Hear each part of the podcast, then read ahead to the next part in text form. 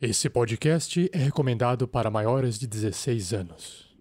Tarrasque na Bota apresenta O Crime da Século, numa adaptação de Terra Devastada. Parte 6 A Regra do Jogo. Jogadores vão preparar fichas difíceis pra jogar. Saindo da mesa pra imaginação. Agora é só ouvir Tarrasque na Bota.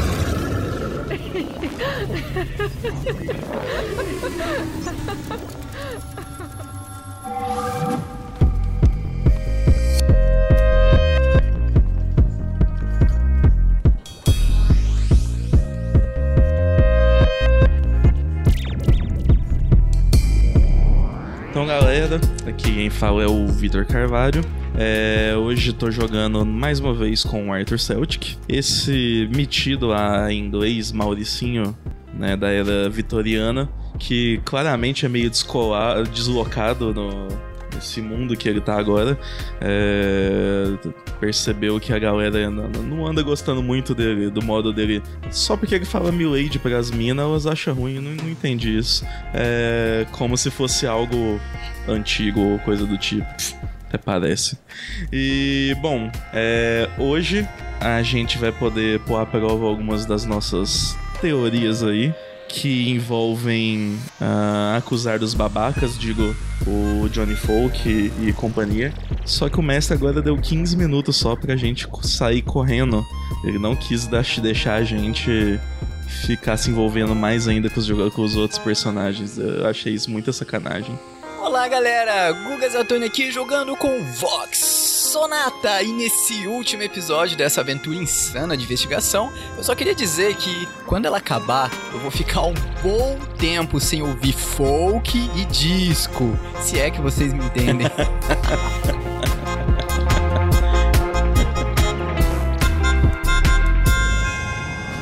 E eu sou o Beber, pessoal, muito feliz em estar finalmente encerrando essa aventura. Mestre tem duas alegrias no RPG, uma quando a aventura começa e outra quando a aventura acaba. E é isso, eu espero que os jogadores tenham tido tempo nessa semana para desenvolver suas teorias e encaixar todas as evidências nas minúcias dos seus construtos, né, de como isso aqui aconteceu. Felizmente nós temos 15 minutos de cada jogador separado antes do encontro final e o julgamento. Então vamos ver se eles vão saber aproveitar bem esse tempo que lhes resta.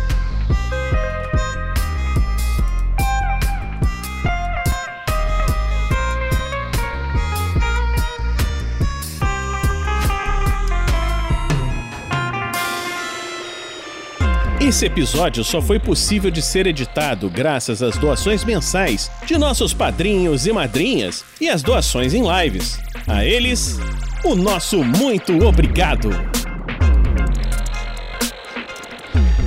Seja você também um guerreiro ou uma guerreira do bem.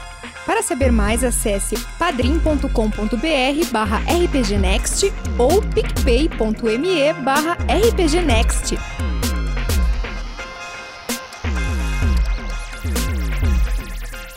Para uma melhor experiência de áudio, use fones de ouvido.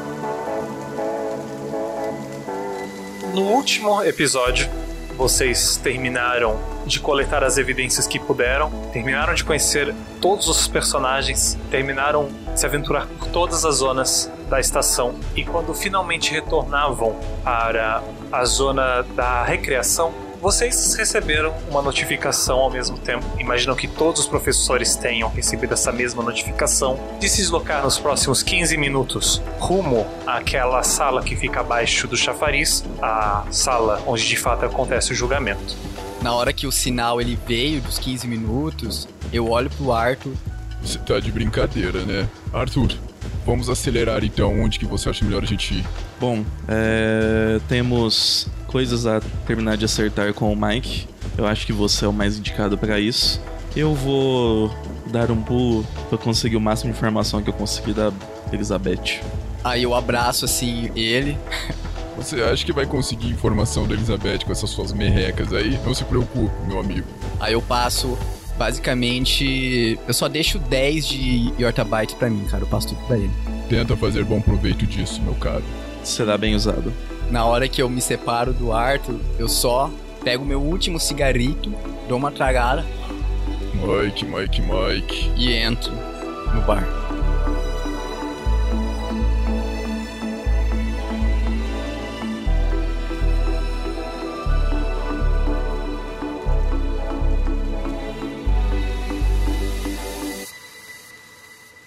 Uma produção RPG Next.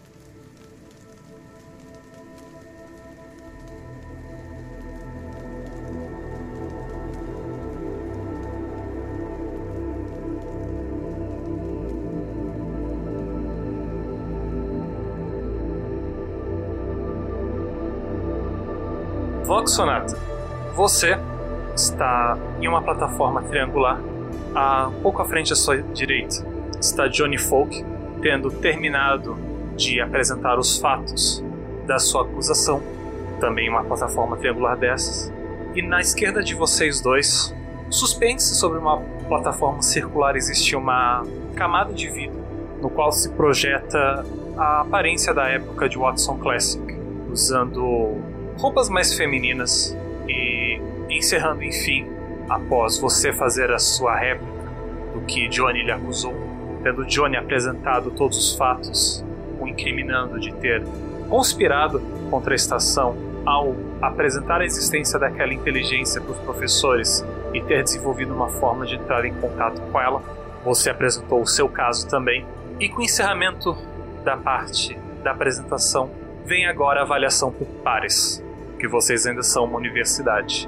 Vocês olham ao redor dessa sala de julgamento enxerga Daisy Blue, Mike Metallic, Elizabeth Page, Eleanor Soul, Marks Country, Hugo Wave, bem como o vice-reitor Felipe Samba e o reitor Roberto Tanco, cada um em uma plataforma circular.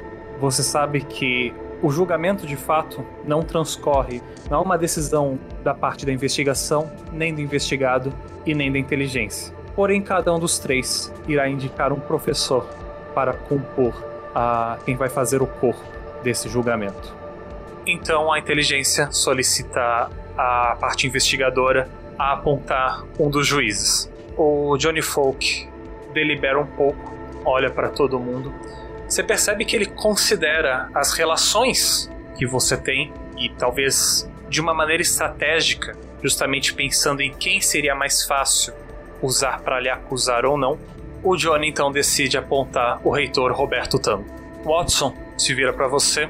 Professor Vox, como o investigado, você também tem direito a escolher um dos seus pares para ser um juiz. O Mike. O Mike não se surpreende de ser indicado, uma vez considerando a relação que vocês dois já têm. A inteligência, o Watson delibera um pouco e ele indica Daisy Blue. Por ordem de é, idade e permanência na estação, a Daisy Blue vota primeiro. Ela vota por sua inocência. Então, assim que ela digita no painel, você percebe um pouco à frente do painel uma parede de vidro, o voto dela. Logo depois dela, você percebe, por sua vez, o professor Mike votando pela opção de exílio. Por fim, o reitor Roberto Tambo vota pela opção de criogenia. Watson interrompe eles para lembrar que eles têm que chegar a um acordo e talvez a Daisy Blue, por ser secretária do reitor, ela olha para os dois, olha para você uma última vez e ela vota conforme o reitor na opção de criogenia.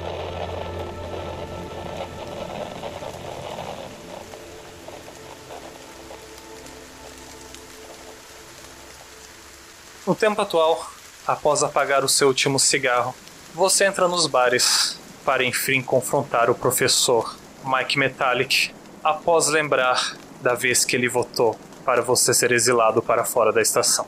Imediatamente ao entrar ali na frente dos bares onde outras vezes o professor estava esperando para receber vocês, você não o vê, mas você sabe que existe um espaço de fundos e conforme o holograma que você tem vai mostrando que o seu tempo está se esgotando, você começa a caminhar, olhar ali por dentro, só para ver esparramado em um sofá e com algumas daquelas cápsulas, cinco, seis assim, espalhadas pelo lado, aquelas cápsulas no qual o professor Mike injetava o líquido alcoólico através do capacete dele.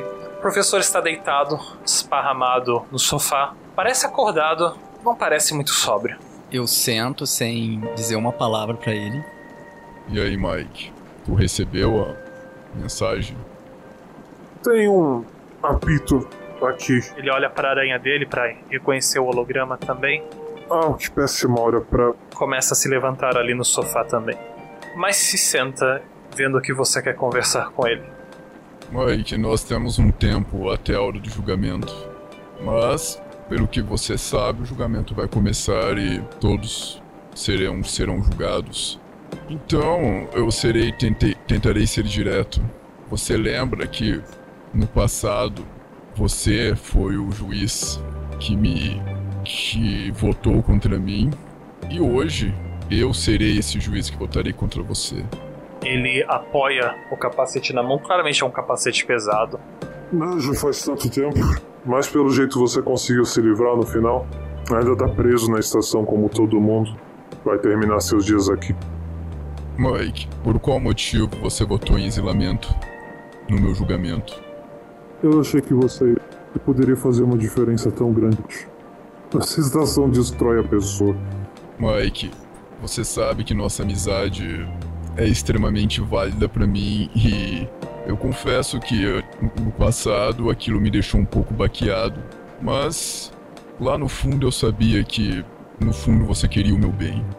E agora eu também quero o seu bem, Mike. Então é o seguinte, o julgamento está prestes a começar e eu tenho uma pergunta para você. Eu não quero que você seja julgado e eu quero que você seja sincero comigo, pela nossa amizade. Você me disse que não era um acidente que aconteceu com os alunos que estavam contigo.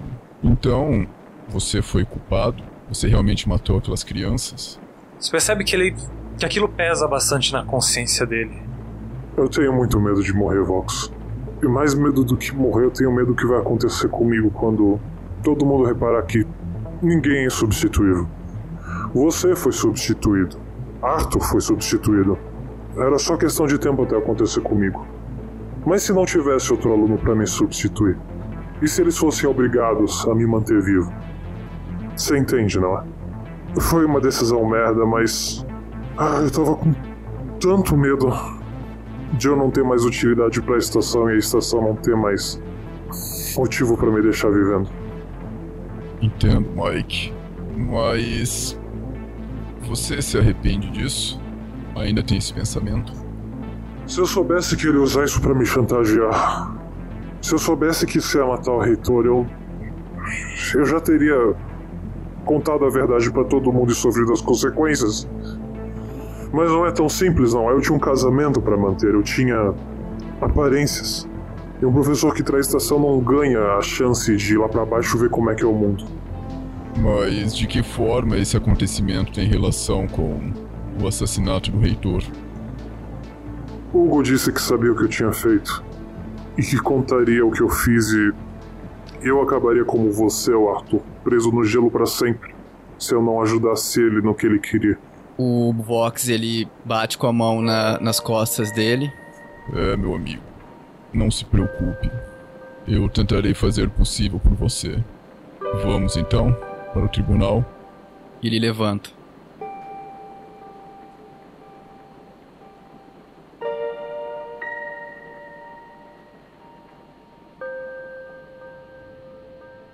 Arthur, há 100 anos, logo depois de Vox ser julgado, você é trazido ao palanque.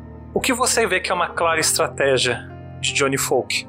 Porque se você tivesse sido chamado primeiro, você poderia ter apresentado muito melhor o caso, poderia ter mostrado como o que vocês estavam fazendo era seguro, mas como ele foi chamado primeiro, eles já julgaram e já incriminaram Vox. Então, mesmo que você tentasse apresentar esses fatos, quase não seria justo. Porque uma vez que o tribunal já incriminou o Vox, você imagina que eles com muita dificuldade não aplicariam a mesma condenação a você. Então, após o investigador fazer as apresentações do caso, você quase não tem muita energia para se defender, até porque você percebe o jogo de cartas marcadas que foi composto ali ao trazer Vox e incriminá-lo primeiro. Mas assim, quando você concluir, ainda existe uma oportunidade, uma chance de os juízes certos serem escolhidos.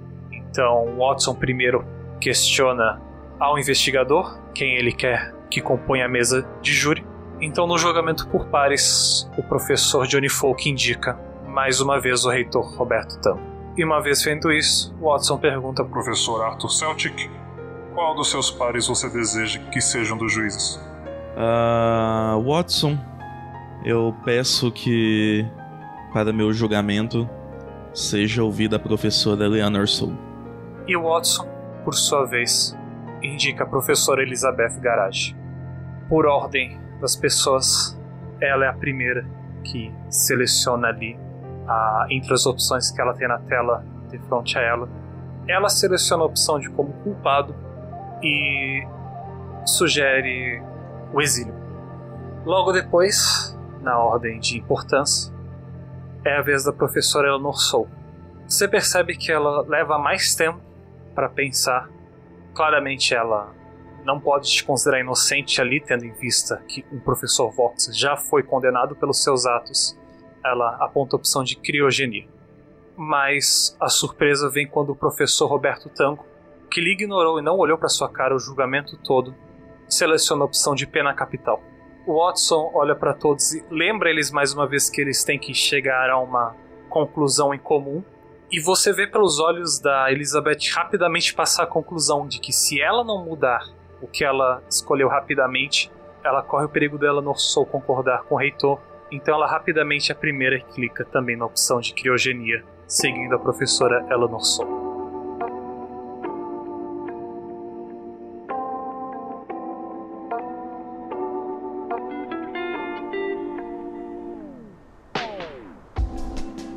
Nos dias de hoje, Arthur Celtic atravessando ali as secretarias, você já vê os outros professores vindo ali na direção do chafariz, alguns já descendo as escadas, e o professor Johnny Folk claramente murmurando os outros ali ao ver você passar e ignorar todos, continuarem na direção dos jardins.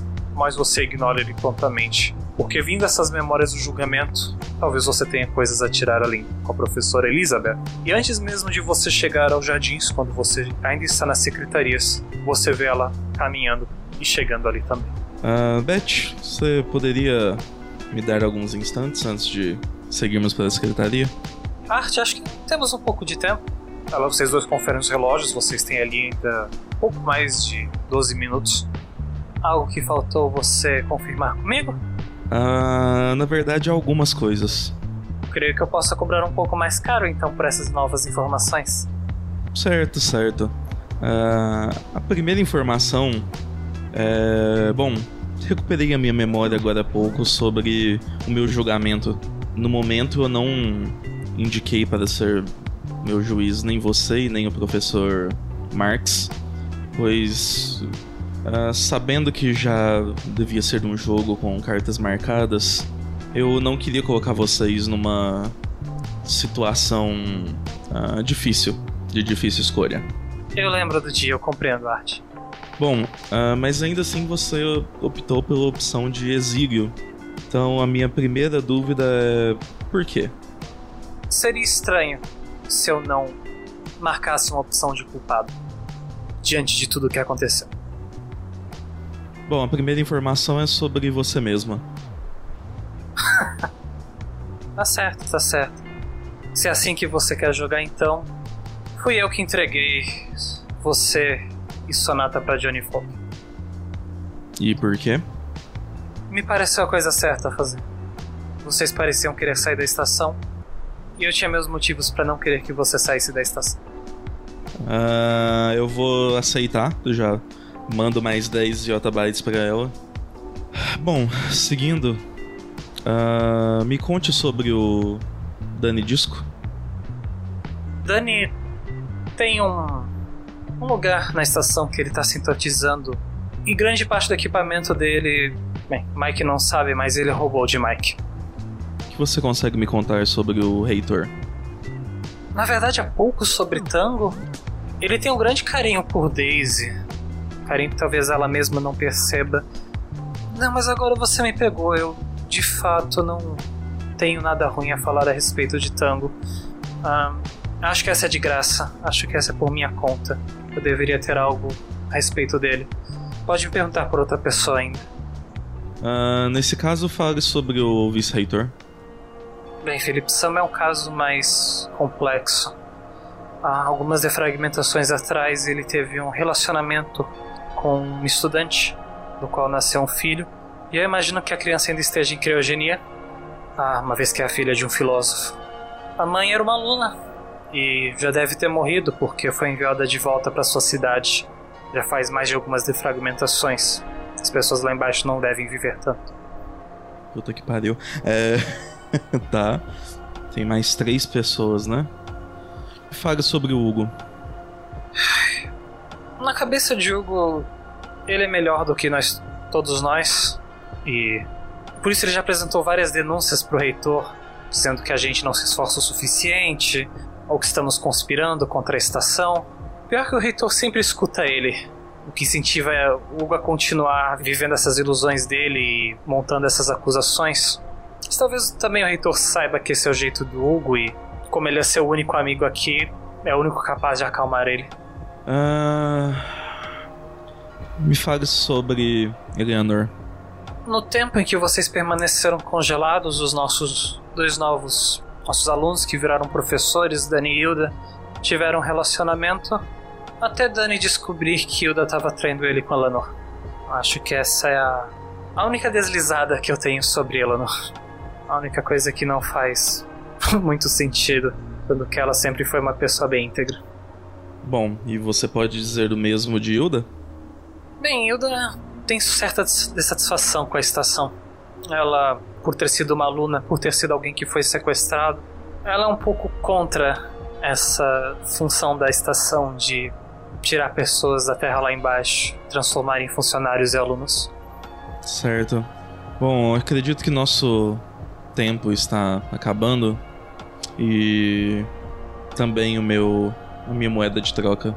Eu agradeço por, por tudo, na verdade.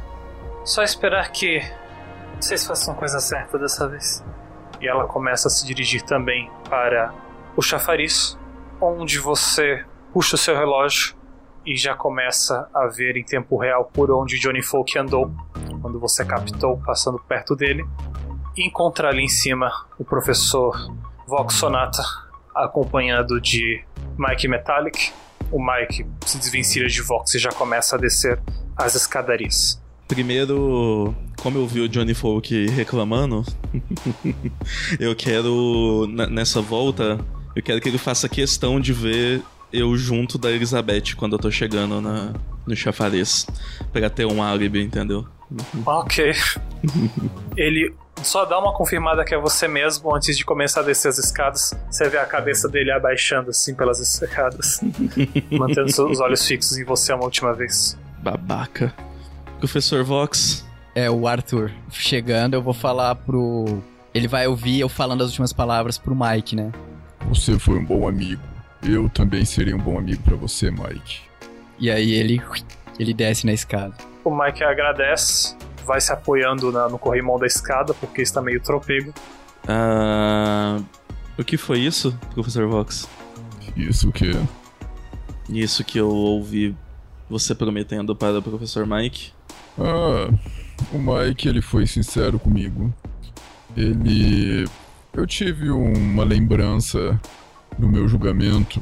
Eu não sei se você já teve ou se não teve, mas no meu julgamento o Mike ele era um dos juízes. Ele foi um bom amigo na escolha dele. É isso. E por isso que eu disse para ele que eu, independentemente do resultado, ou se ele é culpado ou não, eu serei justo com ele. Por quê? Uh, não. Se é de justiça que estamos falando, tudo bem. Uh, talvez eu fosse um pouco contra se, uh, se fôssemos tentar algo que estivesse contra a justiça. Uh, afinal, foi ele que matou mesmo os seus alunos? Arthur, antes de eu te contar isso, eu acho que você é um pouco jovem, mas você não é tolo. Você sabe que justiça é relativa. Porque nós fomos julgados culpados.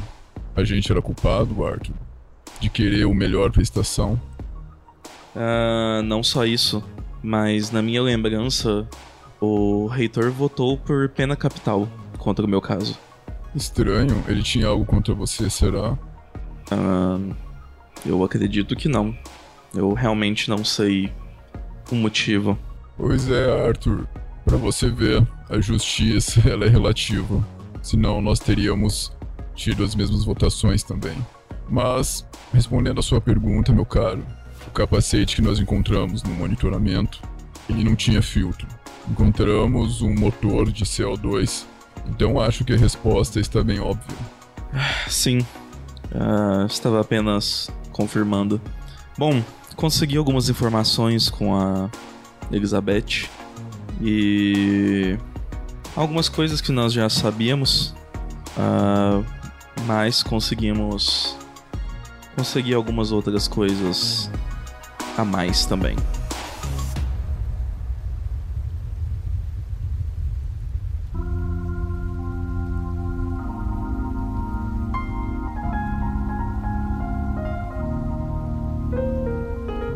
Vocês observam então, mais uma vez olhando ao redor, e é curioso que vocês estão agora na posição do investigador e não mais do investigado. Ao redor, naquelas plataformas circulares, vocês observam a professora Daisy Blue, o professor Mike Metallic, o professor Johnny Folk, Elizabeth Garage e Eleanor Soul, Marks Country Wave, tomando seus lugares, lugares que vocês lembram de vê-los antes. Porém, não existe mais os professores Roberto Tango e nem o professor Felipe Samba em seus lugares tomam ali espaço a professora Hilda Holiday e o professor Danny Disco. Vocês se lembram muito recentes do seu julgamento, na lembrança de vocês apenas umas horas atrás. Vocês olham para a inteligência, vocês olham para Watson Classic, ele parece estar repassando o que vocês aprenderam. Apesar de que ele preside, em tese ele não está ali para julgar. Uma vez que a parte da apresentação das evidências acaba, entra a defesa em que cada professor faz a sua, e no momento do julgamento por pares, vocês sabem que são os primeiros a ter que indicar alguém, o que pode ter consequências no número de pessoas que vai ter ao longo do julgamento presentes, bem como também em quem tanto Watson quanto o próprio investigado devem apontar. Não, mas quem foi chamado para julgar pode ser julgado depois. Mas se alguém for chamado ali na frente for julgado e sair com uma condenação, pode ser que por conta da condenação essa pessoa não possa mais ter papel de juiz. Enquanto vocês observam Watson fazendo os últimos ajustes e garantindo que todos ali estão confortáveis, inclusive Dani Disco parece ter recom se recomposto desde a última vez que vocês o viram, mas que ainda tem um belo hematoma no rosto deixado por você. Damos início à nossa sessão enquanto a estação ameaça começar a qualquer momento a defragmentação. Então eu peço que sejam inteligentes em suas escolhas e que definam quem querem primeiro puxar a vida adiante. O Vox ele olha pro Arthur. Então, Arthur, quem você considera ser a melhor pessoa para ser julgado primeiro? Não me parece que os que estão mais emocionalmente ligados a algum a alguém que tenha que seja indicado como provável culpado seja uma boa pessoa para chamarmos para ser juiz depois. Então acredito que comecemos pelos inocentes, mais ligados aos que. Uh, ligados aos que têm alguma culpa. Entendi, Arthur. Mas. Então você.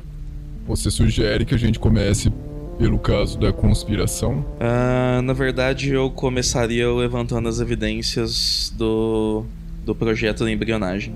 Olha, Arthur, acredito que como vários, várias dessas coisas estão interligadas, é, eu acho bom a gente focar na conspiração, que eu acho que é o lado mais complicado. Então, como a gente só tem uma pessoa envolvida no, na trás da engrenagem que a gente sabe, então eu começaria pela inserção do vírus. Era, era o que eu iria sugerir, Arthur. Eu acho melhor, porque a inserção do vírus é o que une tudo na, na questão da conspiração. Bom, então, dito isso, eu sugeriria para que a gente chamasse. Bom, a inserção do vírus, a pessoa que vai dar o checkmate seria o Danny Disco, certo? Mas a gente chamaria ele logo de cara?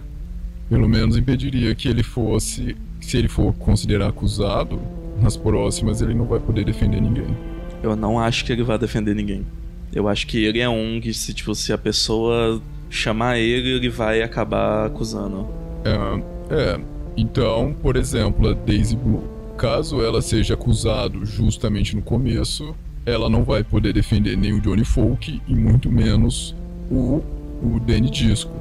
Tá, então você sugere que a gente chame quem primeiro? O Dani mesmo? Eu confesso que tem um roteiro aqui na minha cabeça, mas isso eu não sei quem que eu chamaria primeiro. Se você acha que o Danny Disco ele não ele não ajudaria ninguém, então não precisamos começar por ele. Mas a gente tem que começar pelas pessoas que vão ajudar a gente a colocar tipo assim, colocar fogo na lenha do, no final da conspiração. O que que leva aqui ao caso da conspiração?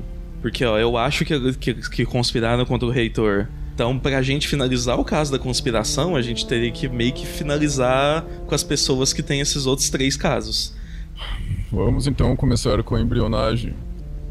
Sugiro que a gente comece chamando a Eleanor Soul. O Watson se surpreende. Damos então início à sessão no qual nosso objetivo é desvendar algumas coisas relativas à morte do vice-reitor e do reitor. Você percebe surpresa no rosto de algumas pessoas porque vocês não tinham contado para todo mundo. O Wave, por exemplo, fica surpreso com essa informação. E o primeiro é que gostaríamos que subisse. E nisso vocês percebem escadas já vindo na direção da professora Eleanor Soul. Ela se surpreende quando ela é chamada, mas ela vem na direção de vocês ali no meio. Investigadores, por favor, apresentem seu caso contra as ações da professora Eleanor. Uh, na verdade, eu acredito que possa existir alguns professores que nem mesmo saibam da existência do projeto da embrionagem. Então, provavelmente o, o mais correto seria nós apresentarmos o próprio projeto. Uh, para aqueles que não estão cientes, existe um projeto de clonagem uh, que tem como objetivo colocar clones dos professores no lugar de dos no lugar de selecionarmos novos estudantes para as próximas uh, escolhas da base. Uh, e por isso foi dado foi criado esse projeto onde seria criado um novo setor dentro da estação parecido com o setor da criogenia, uh, um setor mais voltado à, à biologia, que seria responsável para realizar essa função. Certo? Uh, a justificativa seria de que uh, os genes dos professores que já estão na, na estação, já estão estudando, seriam mais aptos a continuar com as pesquisas realizadas pelos originais Porém, a professora Eleanor, uh, que foi uma das encarregadas do projeto, ela foi encarregada a mando da professora Daisy Blue. Uh, ela disse um. Ela enviou um relatório, uma espécie de carta, dando vários motivos, dizendo que o projeto não está pronto e onde ela colocava vários fatores que dizem tornar o projeto de ser praticamente impossível de ser concluído. Uh, além disso, a professora colocou nessa carta várias questões morais e relacionadas à criação dessa parte que indicavam que ela não estava muito à vontade participando desse projeto. Porém, nós encontramos um outro relatório uh, na casa de um dos funcionários das oficinas. O projeto já 100% completo, faltando apenas a construção em fato do, do, do setor da embrionagem, na casa de um dos funcionários do, das oficinas. Uh, um dos funcionários responsáveis, também encarregados junto com a professora Soul, da construção desse novo setor. E essas são as evidências que temos. Bom, agora com essas evidências, a questão é: no relatório diz que a Davis estava dedicada a executar este projeto o mais rápido possível. Agora a questão que entra é: por que será? Será que o reitor, depois que recebeu esse relatório, ele começou a ficar preocupado com esse processo da embrionagem e contra a senhorita Bru, que era a secretária amada dele, e que provavelmente a gente sabe que o reitor ele gostava muito da secretária. Então, provavelmente ela possa estar manipulando para que ele acreditasse na verdade dela. Aí entramos nessa dúvida. A questão é que esse projeto de embrionagem tinha alguns conceitos que estavam escondidos e que a própria criadora, Eleanor Soul, como a julgada, ela sabia. E nós perguntamos para Eleanor. Então, Eleanor, que, que, que, que complexidades que você acha que esse projeto tem que não seriam viáveis para a nave? O Watson pergunta: Este é todo o caso que possui contra a professora Eleanor? Sim. É. Isso, o nosso caso aqui não é de tanto de julgamento da senhora Eleanor, e sim que, como nós encontramos o projeto pronto e que a Eleanor era contra esse projeto, certo? Ela era contra, porque ela acreditava que é era um caso desumano. Nós queremos, por meio desse tribunal, provar a inocência da senhora Eleanor por ir contra esse projeto que vemos que é totalmente contra os princípios dessa nave, que é proteger a Terra e não se autossustentar por si mesmo, o que pode fazer com que os professores pensam que são deuses. Certo, Arthur? Sim. Por sua vez, a inteligência Watson Classic faz uma breve revisão do que ele tem em mãos, ou na frente dele, como ele só tem as evidências e não o que vocês conversaram individualmente com outros professores, coisas como o que foi revelado por vocês por Elizabeth Garage a respeito da professora Eleanor Soul, ele termina fazendo a revisão, obviamente não encontrando mais conexões. Ele diz: Sem nada adicionar da parte da estação, professora Eleanor faça a sua própria defesa. E vocês percebem, enquanto vocês revelavam os fatos, a não ser na cara de Daisy e da própria Eleanor, que já sabiam disso, da, dessa setor de clonagem, um rosto de susto passando pelos demais professores. Um pouco de ultraje até, pela hipótese de serem clonados e serem seus próprios alunos. Menos em Mike, porque há pouco de reação, embora ele está meio apoiado, desajeitado no círculo que ele precisa ocupar. E enquanto vocês vão construindo e apresentando as evidências, vocês veem claramente uma cara raivosa de Eleanor, quase sentindo a traição da parte de vocês de terem revelado tudo aquilo. Ela, por fim, fala: Como deixei evidenciado em meu relatório, meu receio de criar tal setor, em primeiro lugar, pelo desconhecimento dos professores, limitaria o número de vocês que aceitariam, de fato, prosseguir com tal operação. E mesmo que sejamos muitos, o número de composições genéticas que nós teremos aqui, por mais que seja um número enorme, ainda será um número variado, limitado e não infinito. Todas essas possibilidades fizeram com que eu acreditasse que sim, fosse um projeto trabalhoso demais para empreender recursos, como deixei claro em meu relatório. Porém, o que meus ex-funcionários fazem no seu tempo livre, sejam terminar um setor novo ou não, não é de meu conhecimento. Então eu acho uma acusação fraca da parte de vocês supor que ter sido eu quem concluiu esse projeto. Eu ainda me mantenho firme nas minhas palavras enviadas ao reitor e à professora Daisy, porém essas cartas foram enviadas em fator privado e confidencial, não representam o meu trabalho. E ela dá uma olhada para Daisy quando ela encerra isso. Watson olha para os investigadores. Pois bem, investigadores, como de praxe vocês indica o nosso primeiro juiz a formar o corpo que irá chegar a uma conclusão a respeito da professora Elona. Eu olho, eu olho pro Arthur é, e o cochicho. Arthur, você quer que ela seja culpada ou inocentada? Ah, inocentada. E para isso eu sugiro que chamemos o professor Mike para votar. Ok. Pois como, como ele tem medo de, uh, de ser substituído e a professora também é a favor de que esse projeto não vá para frente, eu acredito que ele vai votar a favor dela. É, eu só acho que ela se confundiu, porque nós estamos tentando inocentar, não tem por que ela ficar com tanta raiva.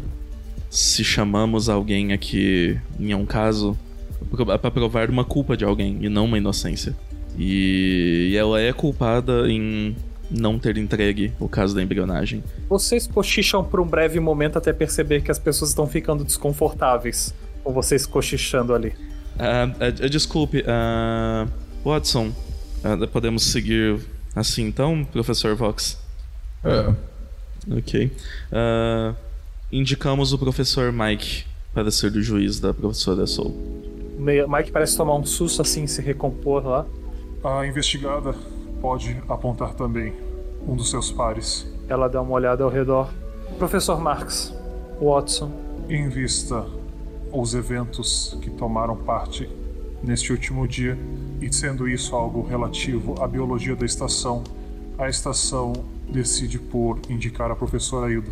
E vocês todos observam a sequência em que é seguida é por ordem de permanência na estação. Primeiro abrir a sua aranha e analisar as suas opções. É a professora Hilda. Ela parece tomar um susto quando percebe que ela tem na frente dela, inclusive, uma opção de crime capital.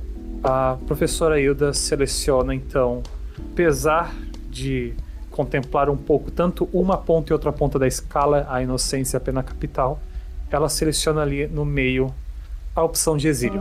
Marx é o próximo, ele toma muito tempo antes de selecionar a opção de inocência. E por fim cabe a Mike. E ele dá uma última olhada pro Vox.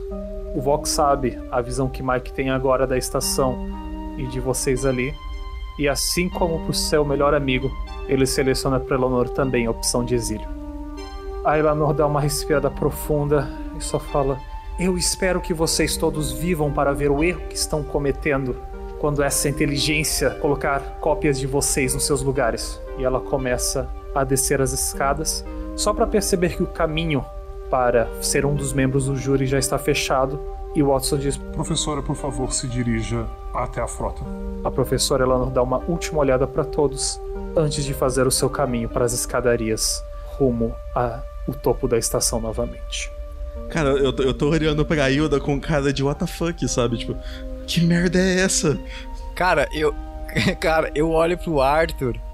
Cara, a gente perdeu o primeiro jogo. Bom, ela, ela tinha culpa no que acusamos ela, então.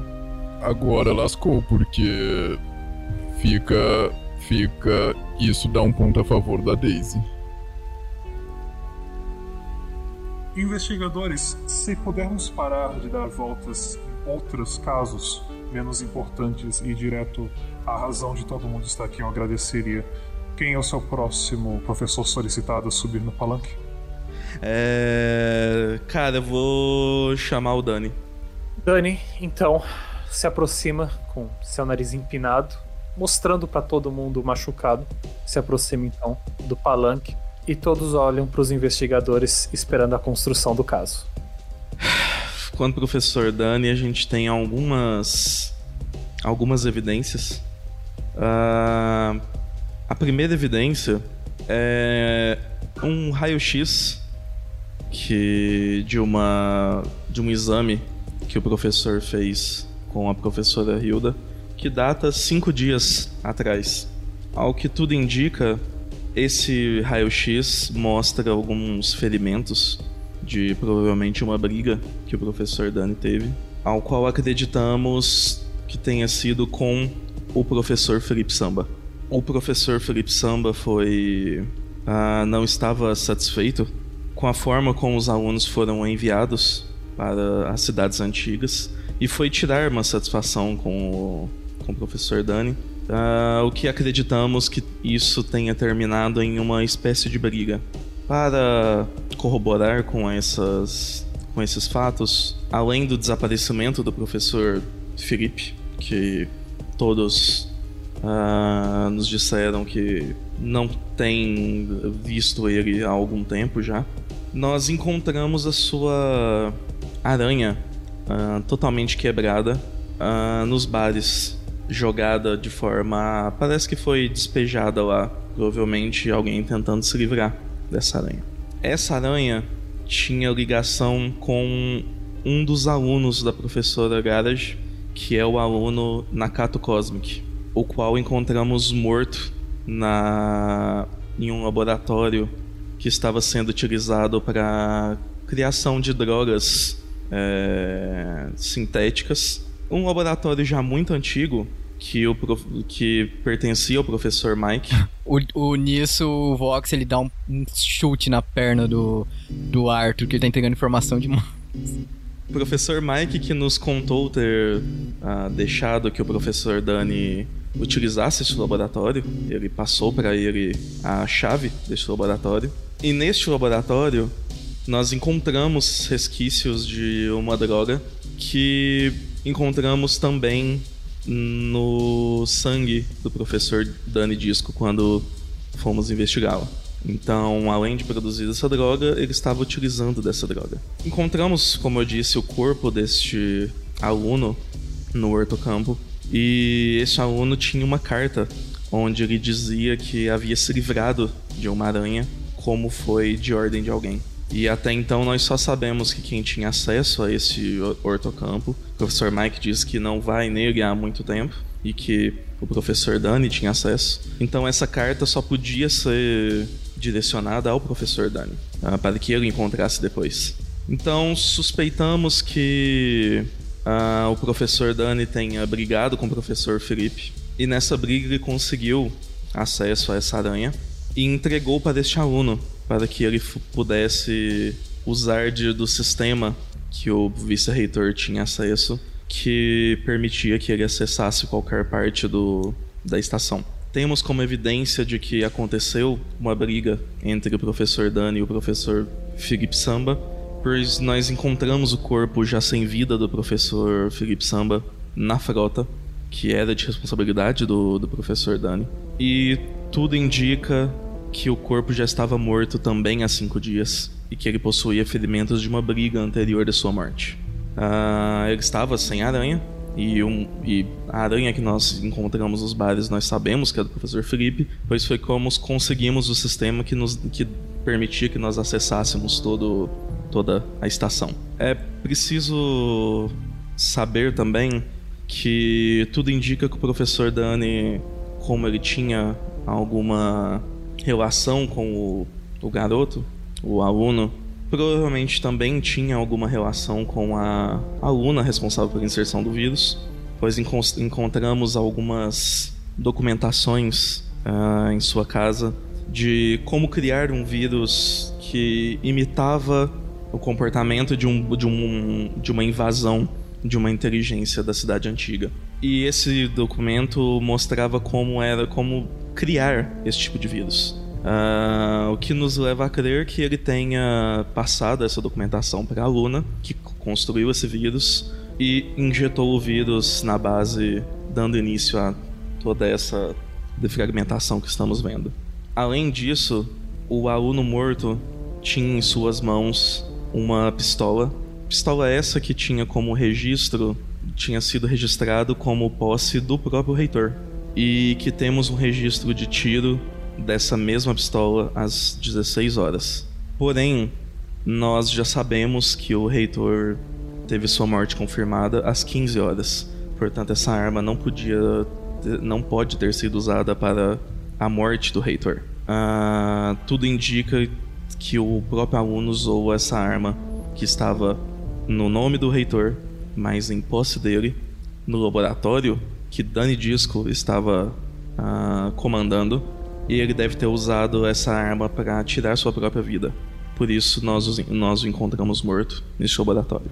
Enquanto Arthur vai montando o caso, todos percebem uma cara de su susto, cada vez mais assustado de Dani D, conforme as evidências vão sendo apresentadas. Você percebe o Johnny se apoiando com os cotovelos em cima do seu terminal e ficando muito interessado em tudo que vocês estão falando, enquanto outros como a Hilda, a Elizabeth, o Marcos e o próprio Hugo ficam bem surpresos. Daisy não parece tão surpresa, mas é uma cara de muito ódio e raiva na face dela. E Mike, vocês não sabem. Bem falado, Arthur. Bom, dito tudo isso, nós agora chegamos ao dormitório. Foi encontrado um aplicador de calmante 14 nos dormitórios, confirmando a injeção de 7 doses hoje às 1 hora da tarde. E adivinha quem estava nos dormitórios às 1 hora da tarde? Pelos registros em tempo real, vimos que Nakato estava lá, certo? Por causa que ele estava com a aranha do Felipe. E mais duas pessoas.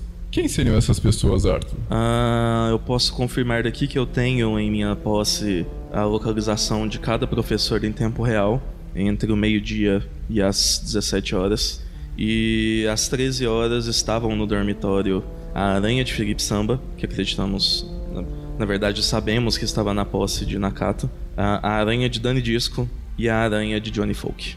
Bingo! Pois é, não é estranho que o segurança, Johnny Folk, o, o Danny Disco, eles viram um aluno, eles sabiam da estadia de Nakato aqui, sendo que na verdade ele deveria estar fora.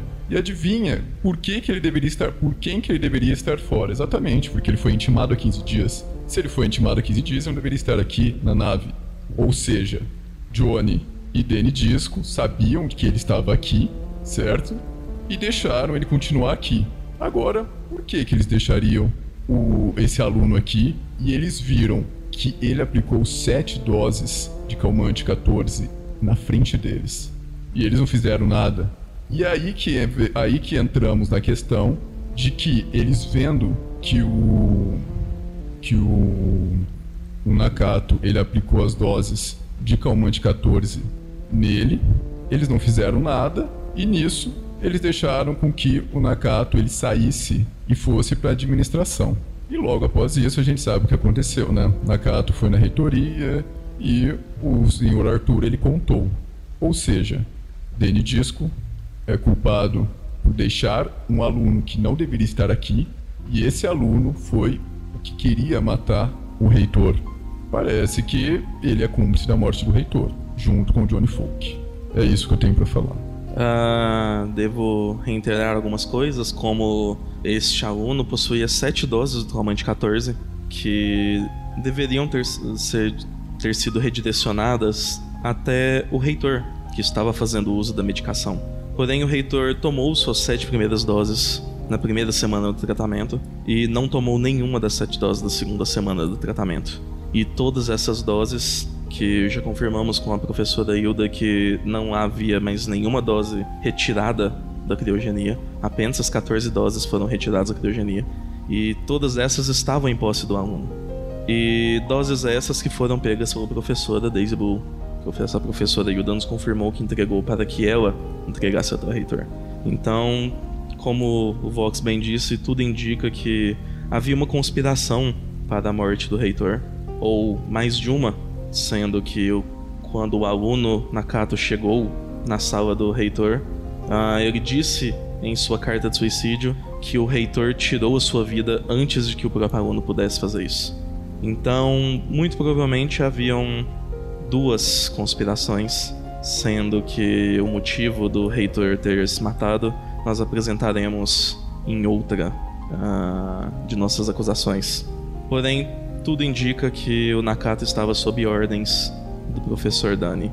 E talvez não só ele, mas chegaremos lá.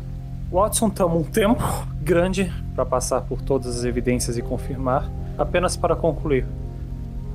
Apesar de haver muitas conexões sendo feitas entre as evidências apresentadas pelos investigadores, o ponto é que os movimentos capturados pelas interfaces dos professores ditam que a posição que os investigadores apontaram ao longo das últimas horas está correta. Contudo, vale ressaltar o que se apresenta aqui não é algo que envolva a morte do reitor, mas uma tentativa.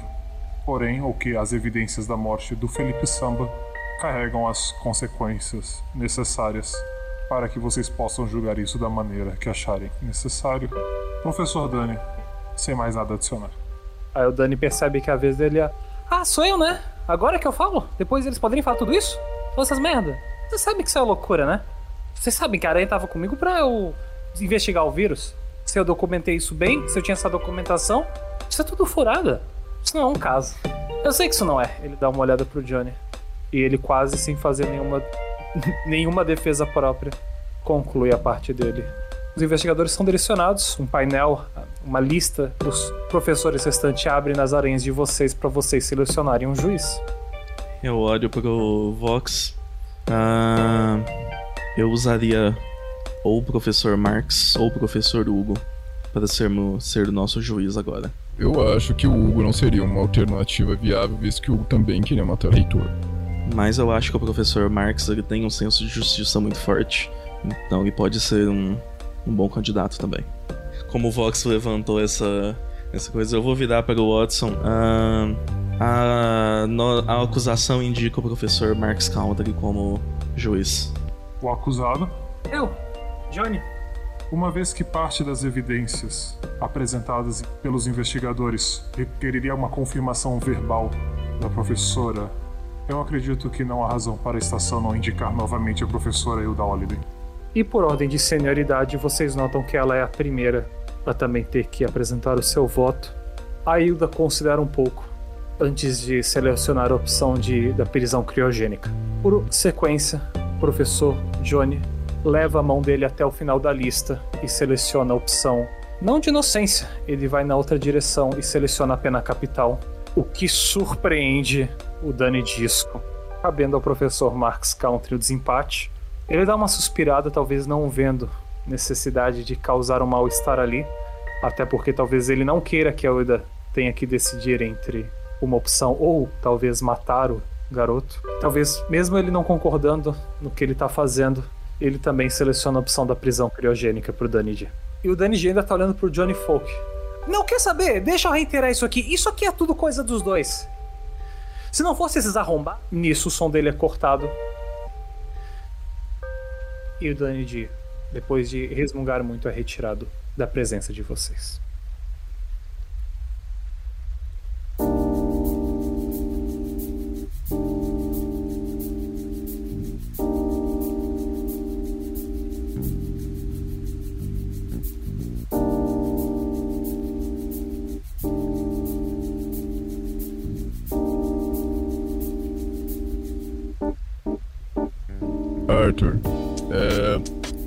Agora que as pessoas já estão totalmente sabendo da relação de Daisy Johnny Folk com o Danny Disco, a Daisy e o, e o, e o Johnny Folk eles vão tentar fazer de tudo para que a prova vá a favor deles e culpar outra pessoa. Você não acha que agora é a hora certa pra gente trazer a morte do reitor? Porque eles vão tentar fazer com que a culpa saia deles completamente agora. Ah, você tomar essa decisão. Por mim, a gente já se livra- livrava logo também do Johnny Folk, mas eu concordo que a gente tem que ter certeza de se livrar desse crápula. Bom, acho que a gente pode. Acho que eu vou chamar o Johnny Folk, se livrar dele, e a Daisy a gente deixa pro final. Acho que vai ser melhor. Você vai seguir então com a conspiração e não com a parte da morte? Depois a gente vê a, o caso da morte dele. É... Johnny Folk. Arthur, essa é a sua chance de acabar com esse traste. Eu daria a honra toda a você. Nossa, eu até estalo o pescoço assim, sabe? Ah, Ajeito o colete assim, o paletó. Ah, bom, muitos dos elementos que apresentei contra o professor Dani ah, têm ligação com o professor Johnny Folk. O primeiro elemento, em ordem cronológica, foi o fato dele estar junto ah, do professor Dani ao aluno Nakato quando ele injetava as doses de calmante 14, que, como já disse antes, foram cedidas pela professora Daisy. É, o reitor ele fez uma solicitação de uma arma para o professor Johnny Folk. O professor Johnny Folk nos informou que ele estava se sentindo meio paranoico, talvez já sentindo essa, essas conspirações em cima dele. E o professor Johnny Folk cedeu uma arma, ao qual ele nos mostrou que, ah, que seria a pistola A0399. Essa arma, A0399, foi a que encontramos no corpo do Auno Nakato, lá na, no ortocampo, dentro do laboratório onde cometeu suicídio. Tudo indica que ele usou dessa arma que deveria estar com a, em posse do reitor para se matar. Isso é comprovado pelo registro que o professor Johnny nos passou como se fosse uma evidência de suicídio, mas não do aluno Nakato, mas como suicídio do professor Roberto Tango, nosso reitor. O que já sabemos que foi uma mentira deliberada, pois ele também tinha informação de que o corpo do reitor uh, morreu às 15 horas e não às 16, que é um, o horário que consta no registro de uso dessa arma que estava na posse do, do aluno Nakato e que deveria estar na posse do reitor. Então o professor John ele tinha algum envolvimento com o aluno Nakato, pois ele estava na presença dele quando ele aplicava os calmantes em si mesmo. Provavelmente o aluno aplicou os calmantes em si mesmo para ajudar na coragem de ir cometer o assassinato do reitor. Uh, o que nunca aconteceu, pois como estava na, escrito na carta, na sua carta de suicídio, quando o aluno chegou, o, o, o, próprio reitor já estava tirando a sua própria vida com uma arma que não era a que estava registrada em seu nome. A pistola que encontramos junto ao corpo do reitor foi a pistola A0828, que possui um registro de uso às 15 horas, o horário da morte do reitor professor Johnny Volk tinha esse registro e ele escolheu não nos ceder e ceder o uso da arma incorreta no lugar, enquanto afirmava que ele já havia solucionado tudo, ou todo o caso, dizendo que o reitor havia se suicidado. Ele estava certo do suicídio do reitor, acreditamos que ele não tinha os motivos certos para acreditar nisso, sendo que tudo indica que ele estava nesse, uh, nessa conspiração para a morte do reitor o objetivo dessa conspiração era para que o Auno Nakato matasse o reitor, para fazer parecer que o reitor tivesse se suicidado. Afinal, ele estava com a arma do reitor. De novo, não foi o que aconteceu. Uh, eu tenho algo para adicionar aqui.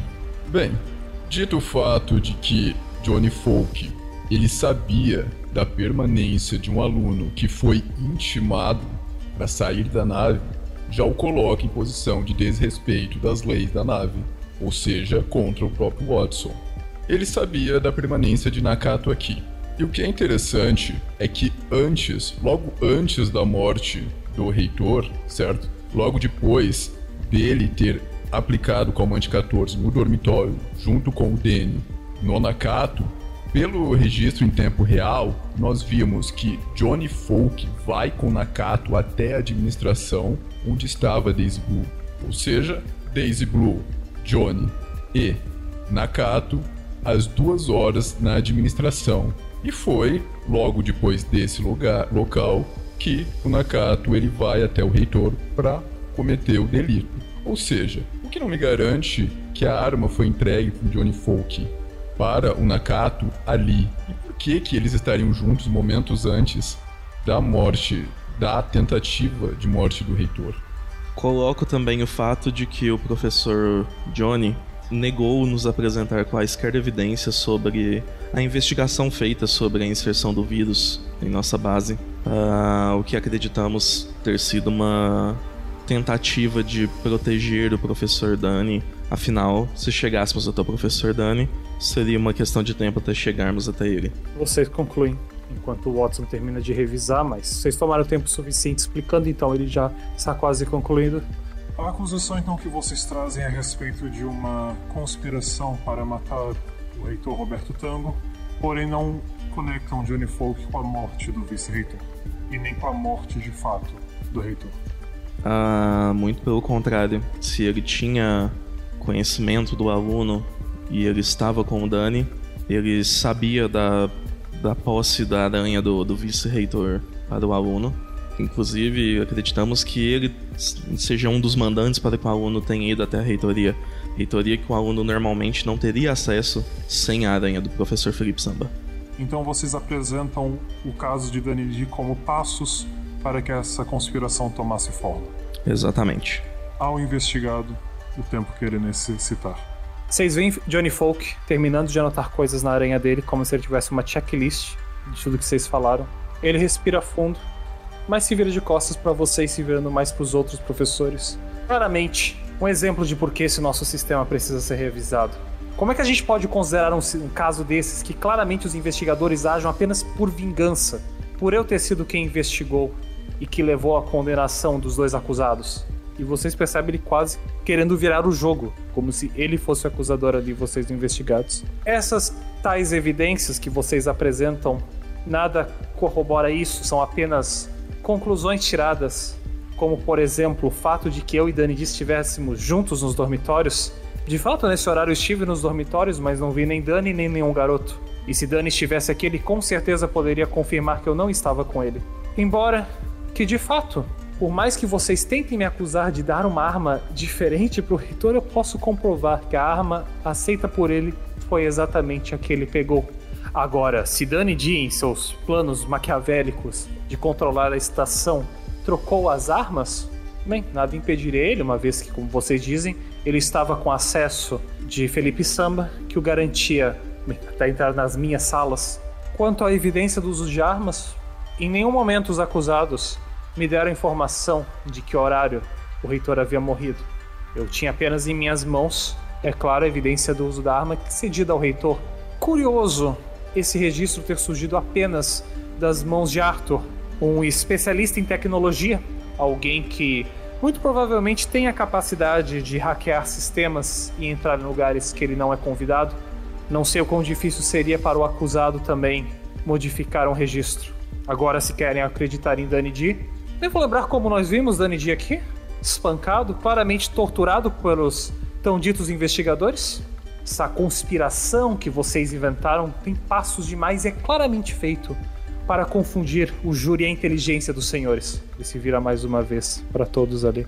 É claro, eles assumem que eu sabia da permanência de um aluno na estação quando todos nós estamos tendo dificuldades reais em administrar esse lugar, tendo em vista a iminente defragmentação, consequência de ações não muito diferentes das que esses senhores tomaram há 100 anos atrás. Quanto ao nosso encontro com na administração, foi apenas entre Deus e eu. Acho que ela pode confirmar. Daisy durante todo o momento da acusação ela estava muito interessada, mas ela acaba confirmando assim, meio receosa. Ele volta. Uma reunião já agendada, e de fato, nenhum garoto com a gente. Agora a razão de eu não poder apresentar mais evidências minhas e ter esse essa fala de Dani de contra mim mostra mais a quão vis foram os métodos corruptos desses professores que jamais executaram uma investigação e que manipulam ela a seu bel prazer. Eu encerro meu caso. O Watson fica em silêncio por alguns instantes. Ah, investigadores, vocês precisam apontar um membro para o júri. Aparentemente até o Watson está meio receoso do que, que ele viu ali. E aí, Vox? A Yuda, ela adora botar as pessoas em criogenia. então, a, a, talvez ela queira também fazer isso. Eu acredito que a criogenia seja muito pouco para um canária mentiroso como esse. Bom, mas o que você sugere, Arthur? Que você é o seu inimigo natural. Eu não sei, eu não sei. supletivo, supletivo.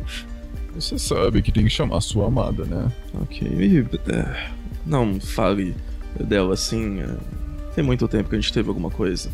É... Watson, nós queremos que a professora, Be digo, Elizabeth, seja a juíza apontada. Watson confirma. A professora Elizabeth se surpreende, tipo, Johnny Folk, olha só, pasmem. Até indico a mesma pessoa que eu ia indicar. Que arrogância. O Johnny dá uma olhada para Daisy Blue, buscando alguma segurança nos olhos dela, porque ele tentou confirmar com ela que ele estava sozinho, mas ele só encontra frieza nos olhos dela. Ele olha pro Mike, ele olha para Tuvox, lembra que vocês são amigos. Ele nem olha pro Hugo, ele passa reto assim, tipo. o guia da capital, certeza. Ele fica entre o Marx e a Hilda. Ele encontra um pouco de receio nos olhos da Hilda. Professora de bioarqueo... bioarqueologia, bioarquiteto. Sim, professor Hilda Oliver. Curiosamente, ambas os investigados e investigadores apontaram a opção A e a opção B da estação. Naturalmente, a opção mais certa seria sempre selecionar o reitor, porém. E tu percebe que isso quase dói na Daisybrook quando ele fala. Porém, não há ninguém da reitoria presente. Professor Mike. A Hilda é a primeira, e você percebe todo o receio dela no que, que ela vai selecionar conhecendo o Mike e a Elizabeth, eles já os dois estão fazendo o cálculo do que, que tanto do que, que eles têm que escolher quanto o que, que a escolha da Hilda simboliza. A Hilda opta pela inocência do Johnny Folk. Você vê que ela leva muito tempo para escolher, mas ela acaba escolhendo inocente. A Elizabeth só revira os olhos, ela dá uma olhada pro Mike assim, meio que combinando algo com os olhos. Ela seleciona, meio que ela sabendo que o Mike, muitas vezes, em, outro, em outros julgamentos, o Mike sempre quase seleciona o exílio, ela seleciona o exílio. O Mike, por sua vez, ele olha para Elizabeth assim, faz que não com a cabeça. O Mike seleciona a pena capital.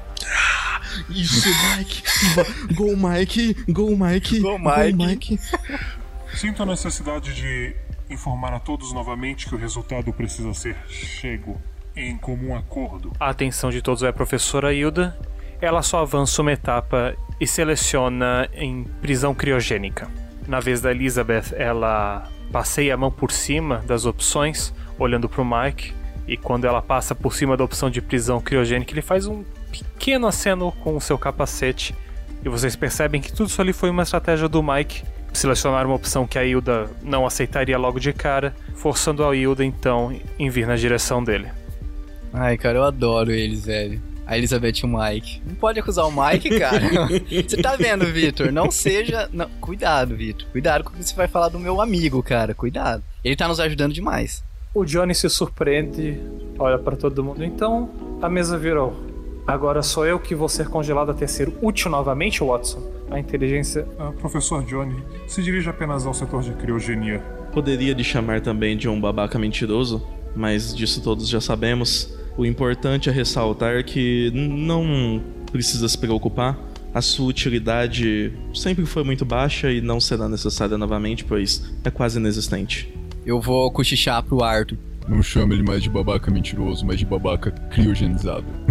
Se os professores não mantiverem a calma, eu irei chamar a próximo professor para o palanque. Eu só ajeito o, o blazer e o, e o colete. E vocês perceberam o quanto as pessoas podem manipular mesmo esse sistema aqui criado. E realmente não é um sistema mais justo e nem mais ideal de julgamento. Que o, o Dani e o, e o Johnny com certeza mereciam pena capital. Agora que vocês percebendo que apenas metade dos professores que haviam ali antes, o Watson reflete um pouco se é a vez dele chamar alguém, mas ele olha para Arthur, esperando uma próxima indicação. Ah, nós chamamos a professora Daisy Blue agora. Acredito que eu serei mais breve nas minhas falas. Nós já sabemos a maioria das evidências que apontam ah, o envolvimento da professora Blue no, no caso da conspiração contra o reitor. Devo ressaltar que a professora Daisy foi muito. Como eu posso dizer? Ela ganhou muito é, com a morte dos reitores. Afinal, ela está como reitora temporária graças a, a isso ter acontecido. E vou deixar o resto com o Vox. Daisy Blue, pelos relatórios, há cinco anos sua solicitação de revisão do histórico, que a permitiria assumir cargos de reitoria novamente, foi negada pelo vice-reitor. Que te deixa, digamos, com um certo ódio do Felipe Samba, não é mesmo, Daisy? Por quê? Por que o vice-reitor te negou o cargo? Ele, uma pessoa consciente, ele poderia estar duvidando de você. Você se demonstrou feliz de ter assumido o cargo logo após a morte do reitor. Era algo que você queria, porque você sempre buscou ser a reitora. Há dois anos, você forma um grupo de sete alunos conhecido como Futuro da Século, na qual prepara alunos para assumirem como futuros professores da estação. Só que sabemos que há 14 dias um vírus entrou no sistema, por causa da aluna Serafina Lullaby, correto? Que conspirou com uma inteligência artificial. Pegando o registro da Serafina Lullaby, nós sabemos que era ela era sua aluna, e do Danny Disco também. Serafina também fazia parte do grupo do Futuro da Século formado por você. Grupo esse que nenhum professor aqui tem conhecimento, quase, um conhecimento a fundo do que você realmente ensina para esses alunos. É interessante também a gente ver nos registros que há sete dias a Daisy negou a solicitação de Felipe Samba da localização dos alunos. Por que, que você e Felipe Samba sempre tinham essa rixa? Acredito que sejam da Serafina Lullaby e do Nakato, não? Por que negar a, a localização deles? Mas esse documento, infelizmente, a gente não tem que alunos que você negou a localização pro Felipe Samba. Porém, daqui a pouco a gente chega ao Nakato, vamos terminar com Serafina primeiro. será que a Serafina ela foi apenas um bode expiatório seu? Porque é estranho também que dois dos alunos mais badalados em fichas criminais aqui na século, o Nakato e a Serafina, foram alunos seus e coincidentemente eram alunos também da sua do seu grupo de estudos. Dito isso, fora as outras provas que temos que você pegou os calmantes do reitor e não entregou ao reitor, era seu isso, era sua sua obrigação de fazer isso e foi parar nas nas veias de uma pobre criança, o Nakato. Ou seja, você teve sim relação com isso. Acho que fora isso que o que, o, que Johnny Folk e Danny Disco foram acusados, e você obviamente estava de acordo com eles, te põe numa berlinda um pouco que de culpada. E eu acredito que seja isso que eu tenho para falar. Ah, acho que vale ainda ressaltar. Ah, não sei o quanto isso influenciaria no caso, mas pode influenciar na decisão daqueles que votarão, que a professora Daisy foi uma das responsáveis e das maiores defensoras do, do projeto da embrionagem, que ela estava escondendo dos demais. Dito isso, porque a própria professora Eleanor Soul disse na carta ao reitor que a sua querida secretária estava com muita pressa de colocar o projeto em ação. Watson, reviso o que vocês falaram. Porém, mais uma vez, a acusação é de uma conspiração e não diretamente das ações que levaram à morte do reitor. Ela ocasionou a morte de Nakata por causa dos calmantes 14 e ela causou também a morte de Felipe Samba no processo. Se ela tinha envolvimento com o Nakato, ela também sabia da de que Dani estava em posse de sua aranha. E inclusive nos negou algumas vezes uh, saber onde estava o próprio vice-reitor. Uh, e devo ressaltar, uh, Watson, que apesar de não ter resultado na morte do reitor, teria resultado, teria, o, teria sido o que teria acontecido não fosse o outro plano tivesse dado certo antes. Eu vejo que ainda temos muito que discutir a respeito desse outro plano e o que estava acontecendo nessa estação. Porém, é a vez da investigada apresentar o seu caso. A Daisy confirma com a cabeça, olha pro Vox. Você é primeiro só de dizer que o que eu fiz aqui foi por amor à estação. E se vocês tivessem perguntado diretamente sobre qualquer questão dessas, nós poderíamos ter tornado isso mais breve. Bem, mas infelizmente nunca veio à tona em nossa única conversa. Ah, por onde começo? Vocês falaram que há alguns anos eu requisitei que meu pequeno erro fosse ignorado. O que eu acho que qualquer um aqui faria. Um erro amador de esquecer de compor corretamente uma citação, ter ser transformado em um caso de plágio acadêmico, ainda é um exagero, ao meu ver. Mas não, não havia não interesse meu em assumir a estação, uma vez que eu acho que é sabido que há anos somos eu e Samba que administramos ela. Sendo que Tango é ausente em seu trabalho e é mais um reitor no sentido figurado da palavra. Ah, o que mais? As doses de calmante, sim, estavam sob minha posse. Eu passei para Johnny, o que em retrospecto foi um erro, mas com o trabalho que eu tenho na reitoria, seria simplesmente mais fácil se ele fizesse o seu trabalho de levar as coisas ao ponto A, ao ponto B, agora que ele não tem mais os soldadinhos dele para fazer o que quer que ele faça. Sinceramente, o trabalho de Johnny é completamente dispensável nessa estação e todos sabemos disso. E por último, sobre o futuro da século, essa era a minha resposta às intenções da criação da estação de clonagem. E eu acho que o fato de eu criar um grupo para isso comprova a minha posição a respeito da estação de clonagem. E de fato, publicamente eu nunca seria contra um projeto da reitoria. Esse é o meu trabalho, e é claro que essa é a razão de não tornar público o seu desenvolvimento, pois seria muito fácil pegar o descontento dos professores e jogar contra as intenções de Tango então era mais fácil apenas provar que a sua ideia era antiquada e que havia soluções melhores. Só peço que vocês considerem bastante todo o trabalho que eu fiz aqui e que realmente a morte do vice-reitor e do reitor me dói muito e que eu não almejo uma posição a qual eu tenho sido responsável por anos sem ganhar nada com isso. Ela conclui e vocês são os primeiros a escolherem alguém para compor o júri. Eu olho pro Arthur Arthur, eu.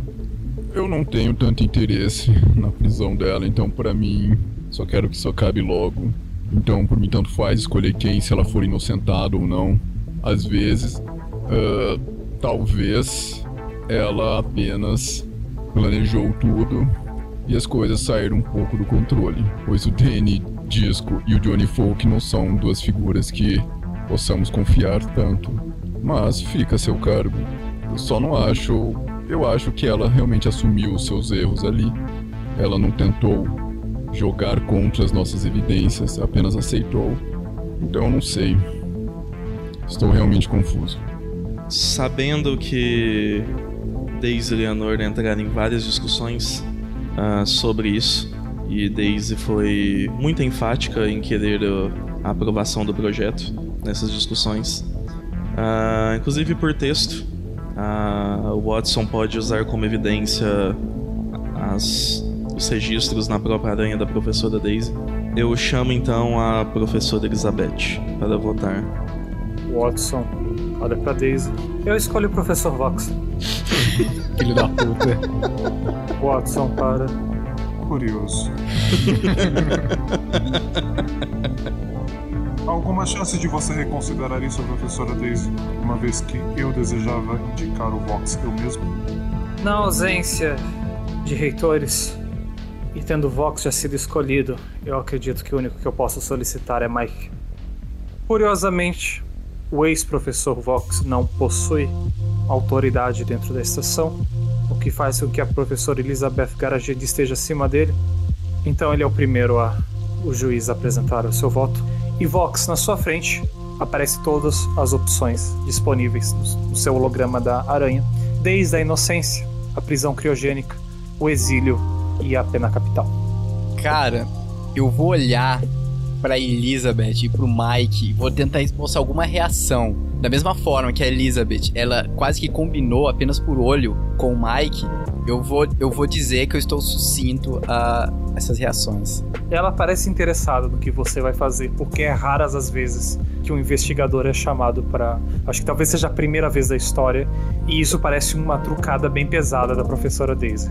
Eu olho pro Mike. Tô confuso, socorro! O Mike olha para você, ele é um capacete, cara. Eu vou chegar ali na. Mano, socorro!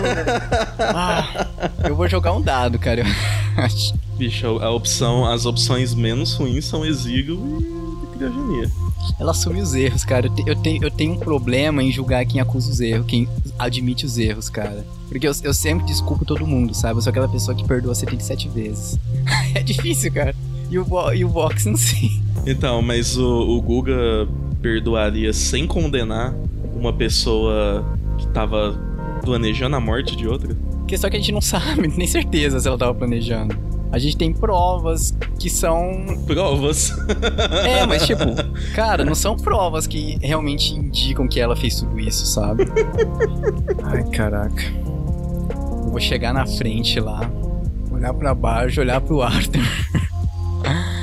Ai, senhor. Entre criogenização e. Caraca, bicho.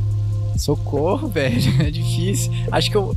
O pessoal, os que, pessoal que tá me ouvindo vai me julgar se eu deixar ela livre. Eu tenho certeza, vão me julgar muito, cara. Como ela disse que ela estava. Ela pode estar manipulando, óbvio. Mas acreditando que ela realmente contaria tudo pra gente se a gente conversasse com ela, que a gente nem conversou direito com ela. E assumindo que ela assumiu todos os erros, cara, eu, eu vou ficar sujeito a deixar ela livre porque eu acredito que ela quer o bem da Século Centauro. Por mais que, sabe? E ainda com a paixãozinha que eu tenho por ela, cara, eu vou selecionar livre. Inocência. Para a surpresa de todos ali, inclusive de Mike, você seleciona. E do Arthur, que o Arthur na cabeça dele, tipo, porra, você fez todo um caso, foi, foi, você que montou tudo ali. Mas tipo assim, a questão, cara, é que quando a gente tá acusando a pessoa e ela vai contra a gente, a gente fica mais sucinta e contra ela. Mas quando a pessoa admite todos os erros, cara, é difícil não perdoar, sabe? Não sei. Apesar de acusar, ele não consegue carregar a sentença. Elizabeth dá uma suspirada assim. Ela coloca a opção de criogenia, meio que ainda tentando puxar o Mike para ver o problema ali. O Mike só olha pro Vox e concorda com ele, selecionando a opção de inocência e o caminho é aberto para Daisy Blue voltar ao seu lugar no meio do tribunal. Eu, eu, eu chego lá na tribuna com o Arthur, cara. Eu só, eu só falo pra ele uma palavra. Desculpa, eu. Eu não consigo. Eu sou uma pessoa justa, sim, mas eu não consigo culpar uma pessoa que admite seus erros. Eu acredito que todo mundo tem uma chance de, de se redimir. E o primeiro passo para a redenção é assumir os erros. Bom, eu só espero que essa segunda chance dela não vire uma nova tentativa de, de atentado, especialmente contra aqueles que o acusaram. Agora todos estão cientes das suas ações. Acredito que todos terão um pé atrás com ela. Fora que ela pode ser útil na investigação contra o. O Watson olha para vocês por um instante esperando um novo professor para ser chamado. Cara, você percebe que isso me deixou muito abalado, cara, e que vai ser, vai ser você que vai ter que selecionar. A banca chama o professor do Wave para depor.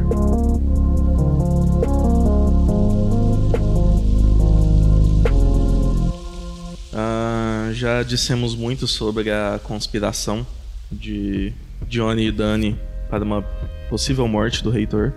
Mas dissemos que o aluno uh, Nakato, quando chegou até a reitoria, ele encontrou o próprio reitor tirando a própria vida, não dando tempo para que o aluno o fizesse. O que nós sabemos é que, bom, encontramos na reitoria uh, vidros quebrados com o sangue do aluno Nakato Encontramos depois disso alguma a mesma evidência deste sangue do aluno Nakato em um corrimão no hortocampo. A mão do, do, do estava machucada, uh, indicando que ele deu um soco ali na, no vidro da reitoria. Uh, talvez de frustração por não ter cumprido seu objetivo, mas nós ficamos nos perguntando por que o reitor tiraria a própria vida e o que descobrimos foi que alguém esteve na manutenção uh, rapidamente, pois não temos registro de ninguém passando pela manutenção. Mas essa pessoa, de alguma forma, passou rapidamente na manutenção, uh, desligou o oxigênio da reitoria e saiu antes que desse o tempo das torres checarem a localização de quem estava né, presente na manutenção. Nós sabemos que o reitor então ele sofreu pela falta de oxigênio acreditamos que o reitor tenha tirado a própria vida como uma forma de aliviar a própria dor. Sabendo disso, basta sabermos então quem esteve na manutenção e como foi feita esse pulo até a manutenção tão rápido que as torres nem pegaram a presença de ninguém lá. Devemos ressaltar que nós comprovamos a falta de oxigênio no sangue do, do reitor. Podemos confirmar que ele tirou a própria vida e que foi o motivo de sua morte. Afinal, a arma que ele utilizou, ao qual o Johnny Folk, apesar de ter tentado desconversar, ele tinha o registro de uso dessa arma que estava na posse do reitor. A evidência está aí para todos vocês. Fora isso, na, na manutenção, graças ao vício de nossa querida amiga professora Elizabeth Garage, nós, e eu não estou falando do cigarro, porque fumar cigarro não é um terrível vício, mas o ato dela jogar as coisas no ambiente. E isso fez com que a gente achasse a salinha, né, o esconderijo que levava o jardim até a manutenção. Ou seja, eu acho que o Arthur ele entrou em consenso comigo. Ele olha para você, vê se há uma concordância de que o criminoso ele entrou na, na manutenção por meio dessa passagem, certo, Arthur? Vendo os registros, nós vemos que o mesmo horário que ocorreu o desligamento do oxigênio pelo sistema da sala de manutenção, havia no, no lugar Mike e Hugo Wave. Ou seja, as chances de ser um dos dois para acontecer isso são grandes. Mas o que faz a gente achar que o Hugo Wave foi o culpado disso? Não é apenas de nosso conhecimento que o Hugo Wave é um pouco fanático e tem algumas ideias que não são muito bem-vindas, né? Umas ideias até um pouco extrapoladas, sabe? E temos a informação de que Hugo Wave pediu para Elizabeth Garage a chave mestra do Felipe Samba. E a Elizabeth Gard, não sabendo que ele queria ser chave mestra, ela acabou conseguindo, porém ela destruiu a chave, não conseguindo com que o Hugo conseguisse essa chave. E a professora Elizabeth Gard pode confirmar isso. Dito isso, por que, que o Wave queria essa chave mestra? É só ir ver as provas nos edifícios que o Wave estava, digamos que um pouco furioso e arrombando as portas, tentar achar uma prova sobre a embrionagem. Nós sabemos que a manutenção, nós tentamos entrar na manutenção e ela só nos permitiu a entrada pela porta, pelas, me, pelos meios corretos, pelos meios comuns, quando tivemos a chave de Felipe Samba. Porém, a passagem secreta dos jardins era um acesso liberado para qualquer um que tivesse conhecimento dela. E como o professor Vox já disse, uh, quem estava nos jardins no momento antes da morte do reitor era o professor Hugo, o professor Mike. O Mike, ele foi manipulado pelo Hugo. Agora vocês perguntam o porquê que Mike, um velho de guerra dessa nave, pode ter sido manipulado por um velho fanático. Acho que vocês sabem do caso da morte dos alunos em que Mike foi envolvido. Watson, você poderia me dizer o que aconteceu com esse caso? Três alunos faleceram em decorrência de um acidente na sala de aula de Mike. Hum, chegaram à conclusão de como foi esse acidente? Não há necessidade de uma investigação se é o que você está sugerindo quando se tratam de alunos. Eu acredito que o Mike, ele não teve realmente muita ação nisso, mas eu acredito que não tenha sido totalmente um acidente e que Mike tenha se descuidado. Como a gente sabe, o Mike ele tem alguns alguns aparelhos antigos e vintage, né? Assim como nosso amigo aqui, o Arthur, que adora coisas vintage, e ele tinha um motor de carbono. Eu acredito que em algum descuido, o Mike acabou deixando com que esse motor soltasse esse gás carbono, matando os alunos. E Hugo, sabendo disso, ele tentou manipular com que Mike também o ajudasse na conspiração em matar o reitor. Ou seja, eu creio em um julgamento justo em que Mike, que tem tanto a entregar por essa nave, ele entregou tanto, ele deu a vida por isso. Nós sabemos que Mike está morrendo. Eu propunha um julgamento mais justo, em que o Wave seja o verdadeiro culpado e Mike seja assim julgado, porém de uma maneira mais branda. Eu acho que eu concluo porque Mike não foi realmente o culpado pela morte, e sim apenas um contribuinte que foi manipulado por Wave. Se é de meu entendimento, vocês desejam configurar isso no que diz respeito à investigação da morte do reitor e não da conspiração. Apesar de que, como apontaram, as ações de Hugo levaram à morte, então ele é um agente instigador do crime e não um criminoso em si. Não, o Hugo é o criminoso porque foi ele que fez no sistema com que o, o oxigênio saísse da sala do reitor. Sim, lembrando que Hugo Wave tem as motivações para ir contra o reitor e provavelmente também a coragem de fazer algo tão drástico. Uh, sendo que ele é um dos maiores críticos à forma como a reitoria está regindo e administrando a estação. Portanto, com certeza, como conhecemos bem o professor Hugo, com certeza isso seria mais do que seria um motivo mais do que plausível na cabeça dele uh, para as ações que tomou.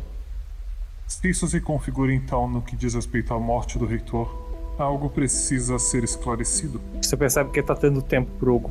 Ele começa a tocar um holograma ali que abre para todos vocês. E vocês veem a cara do Roberto Tango, uma gravação bem anterior. Ele dá um ajeitado no cabelão. Sim, tá bom, Daisy. Acho que vão conseguir ver meu rosto. Pois bem, professores, aqui é o Roberto Tango.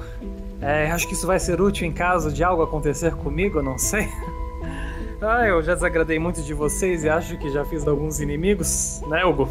Mas só para deixar claro que, por mais que eu sei que vocês têm suas motivações, eu imagino que a minha morte traria muita tristeza para a estação, então só deixar em testemunho isso, que no caso de eu morrer nas mãos de vocês, ou de um de vocês, ah, seguindo o protocolo estabelecido, número 3. Eu aprovei três protocolos nesses anos todos. ah, no caso da minha morte, o responsável pela minha morte não pode ser ah, julgado pela pena capital. Eu acho isso um pouco forte demais. Ficou bom, Daisy? Mais uma? E o holograma para. O que confirma para vocês que a Daisy sempre soube que a pessoa que matasse o reitor não poderia ser penalizada com crime capital. E todos vocês veem nos hologramas as pessoas a opção da pena capital sendo travada. Devo só esclarecer, professor Hugo, que, que instigamento não é um crime e nem a cooptação de outro professor. Mike, se for julgado, vai ser julgado separado como autor. Então, sendo bem sincero, o caso é fraco contra o senhor e eu não creio que nas condições atuais possamos prosseguir. Professor Hugo. Sim, todos vocês. Eu removi o oxigênio da sala do professor Tango. Como vocês sabem, o professor Tango estava muito ignorante do que todos vocês vêm fazendo contra essa estação. E eu precisava chamar a atenção dele de volta para nossa motivação está de estar aqui. Vocês se lembram dos livros de história? As pessoas mal conseguiam respirar lá embaixo do planeta. Então eu achei que seria bom ele provar do remédio. Eu calculei o tempo e não, de fato eu não o matei. Era tudo para dar tango, tempo para refletir. A voz de Watson vem. Professor Hugo, eu creio que você perceba que acabou de se incriminar novamente. Agora eu terei de pedir para os investigadores apontar um juiz, certo? Não há crimes contra a estação quando o criminoso é o próprio reitor. Você vê os outros professores colocando a mão na testa. E o Mike ficando claramente preocupado. E o Watson esperando vocês apontarem um juiz. Eu olho pro Arthur. Eu acho que a gente perdeu tempo, né, em apresentar as, as provas. Era só pedir pro louco ali falar. Ah, vamos seguir com a escolha do professor. Quem você acha que é mais apto? Acho que qualquer um ali colocaria ele como criminoso, né? Eu sugiro. E se nós colocarmos a própria professora Daisy? Ou às vezes ela queira que o fique aqui na nave para que os próximos crimes que ela for cometer sejam taxados nele e não nela. Aí o Vox ele tá, ai Deus que eu fiz. Os investigadores indicam a professora Daisy como a juíza do caso. Watson confirma. Professor Hugo. Hugo olha. Ninguém é capaz de julgar as atitudes como certas ou erradas. Atitudes contra a própria estação. Ainda preciso de um nome, professor. Que a estação julgue, então. Eu ainda preciso de um nome, professor Hugo. Então que seja uh, Watson, ou qual a sua versão atual? Isso é contra protocolar, professor. Eu não posso incriminar um professor. Isso vai contra os protocolos da inteligência. O professor Hugo, então. Mas você não é alguém aqui? Nós não podemos escolher qualquer um? Então eu escolho você. Meu Deus, aí. Esse é o, o caso clássico onde o mestre conversa com ele mesmo e ele mesmo tira o sério dele mesmo. Ah, vocês percebem o Watson absorvendo as palavras do Hugo mas de fato começando aparentemente conferir se isso é uma hipótese plausível. Eu creio que acidentalmente o professor Wave de fato encontrou uma brecha no sistema, em vista que sim, se os investigadores podem ser indicados, não há nada que diz que a inteligência não possa. Pois bem, professor Hugo, sua escolha foi feita. A minha, entretanto, eu acho que isso apenas a criminóloga pode esclarecer o que, que está acontecendo aqui, professor Elizabeth. Ah, uma vez que eu não acredito que a minha posição aqui supere a de ninguém, e mais uma vez, protocolarmente eu não posso fazer nada contra os professores, eu sou obrigado a inocentar o professor Hugo Wave. E o professor Hugo, por mais maluco que seja, vocês percebem que ele é mais ladino do que a própria Daisy. A Elizabeth, ela seleciona a opção de exílio. A professora Daisy delibera um pouco, mas abre um sorriso e inocenta o professor Hugo também. Filho da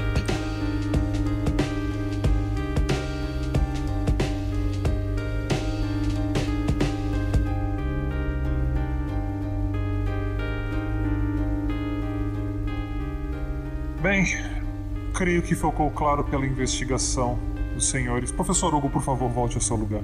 Professor Mike, minha obrigação chamá-lo dessa vez para o centro. O professor Mike vem. Já passou tempo suficiente para ele não estar mais cambaleante, mas ele ainda sobe como um homem já condenado. Investigadores desejam adicionar algo? eu preciso lembrar que as ações de professor Mike levaram de fato à morte do reitor. Como Hugo apresentou, professor Mike é um coautor de tal crime, ainda que o próprio Hugo não tenha sido condenado. Nada a adicionar, Watson. Acho que já está na hora de acabarmos com isso. Professor Mike? Bem, quanto antes eu sair daqui, melhor, não é? Professor Mike, por favor, é contra o protocolo indicar qual opção você prefere. Pois bem, tudo que eu posso dizer é que eu de fato matei aqueles alunos. Professor Mike, deixa eu lembrá-lo que mais uma vez a morte dos alunos não é configurada como crime na século, uma vez que eles não têm a tagueamento similar ao dos professores. E o Mike fica quieto por um instante, percebendo a grande merda que ele fez. Eu não poderia ser acusado e nem incriminado por matar meus alunos. Por favor, conclua, professor Mike. É isso. Mais uma vez, investigadores, por favor, um nome.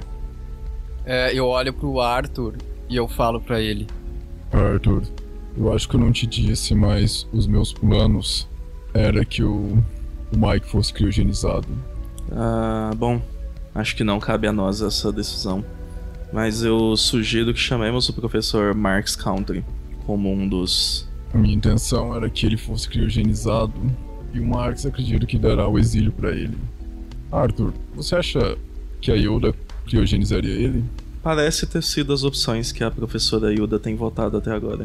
Com exceção de Eleanor Soul, que votou. Eu não entendi aquele voto até agora. Ah, eu acho que ou a Yoda ou a Elizabeth. Quem você acha melhor? Então vamos com a professora Yoda. Pode falar então. A acusação chama a professora Yuda para ser o- a juíza.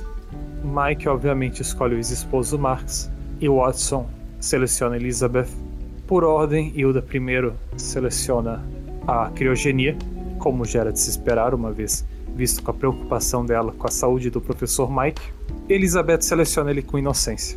E Marx, por mais que saiba que o ex-esposo quer ser livre, ele também está ali num... já tem duas opções.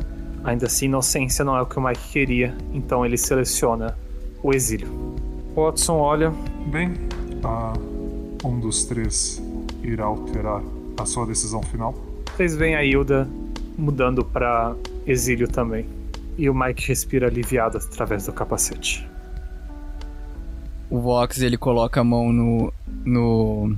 na cabeça, no tipo, nas. nas lágrimas, tentando conter. Mi- minha intenção era que você. Era eu achar a cura pra essa sua doença enquanto você tava criogenizado. Bem, se é algo que vocês já falaram aqui, se há uma cura, não é nessa estação, né? Enquanto o Watson começa a encerrar a sessão, sem vontade de puxar mais ninguém ali, vocês percebem a professora Daisy e o Hugo sendo os primeiros a abandonarem o local, e o Mike ainda se atrasando um pouco antes de ser lembrado que ele deve seguir para as frotas. Arthur, eu nunca tive tanta certeza em toda a minha vida, mas acredito que eu quero ser exilado. Eu não posso viver nessa nave onde o sistema de justiça é falho e vemos, obviamente, que tem algo que eles estão tentando esconder da gente. Ah, Vox, eu acredito que mais do que tudo, que se nós quis- que- quisermos mudar algo, nós temos que fazer parte da mudança. Então, sair da, dessa nave não concordando com o sistema de escolha, não concordando com a administração e, e, a, e a presidência de um ah, de, um, de julgamentos com essa importância ser feita por uma inteligência artificial, ah, eu sei que eu preciso ficar para participar dessa mudança. Você deseja que eu aproveite a presença de todos para iniciar seu julgamento? Arthur, eu só preciso de duas perguntas pra você. A primeira: Você acredita que agora seja o melhor momento ou daqui a 10 anos? Dado sua vontade de me ajudar com essa mudança, se fizermos isso agora, daqui a 10 anos nós não sabemos como você estará. E a segunda pergunta, Arthur: Você está com está dentro comigo nessa? Ah, sim, claro. Estivemos juntos da outra vez e continuaremos juntos. Juntos a partir daqui. O Vox, ele dá a mão pro, pro Arthur. O Arthur ele levanta os braços pra dar um abraço, assim. Ah, aprendeu comigo, hein, rapaz? Aí dá um abraço apertado assim.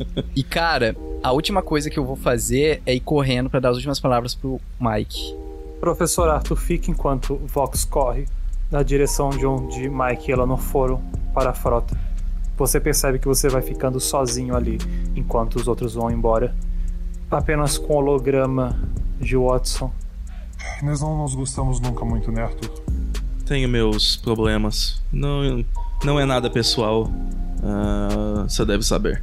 Eu tenho problemas mais com o conceito e o poder que os humanos deram para as inteligências artificiais. Eu tenho mais problemas do que os humanos sabem e que não compartilham com a gente.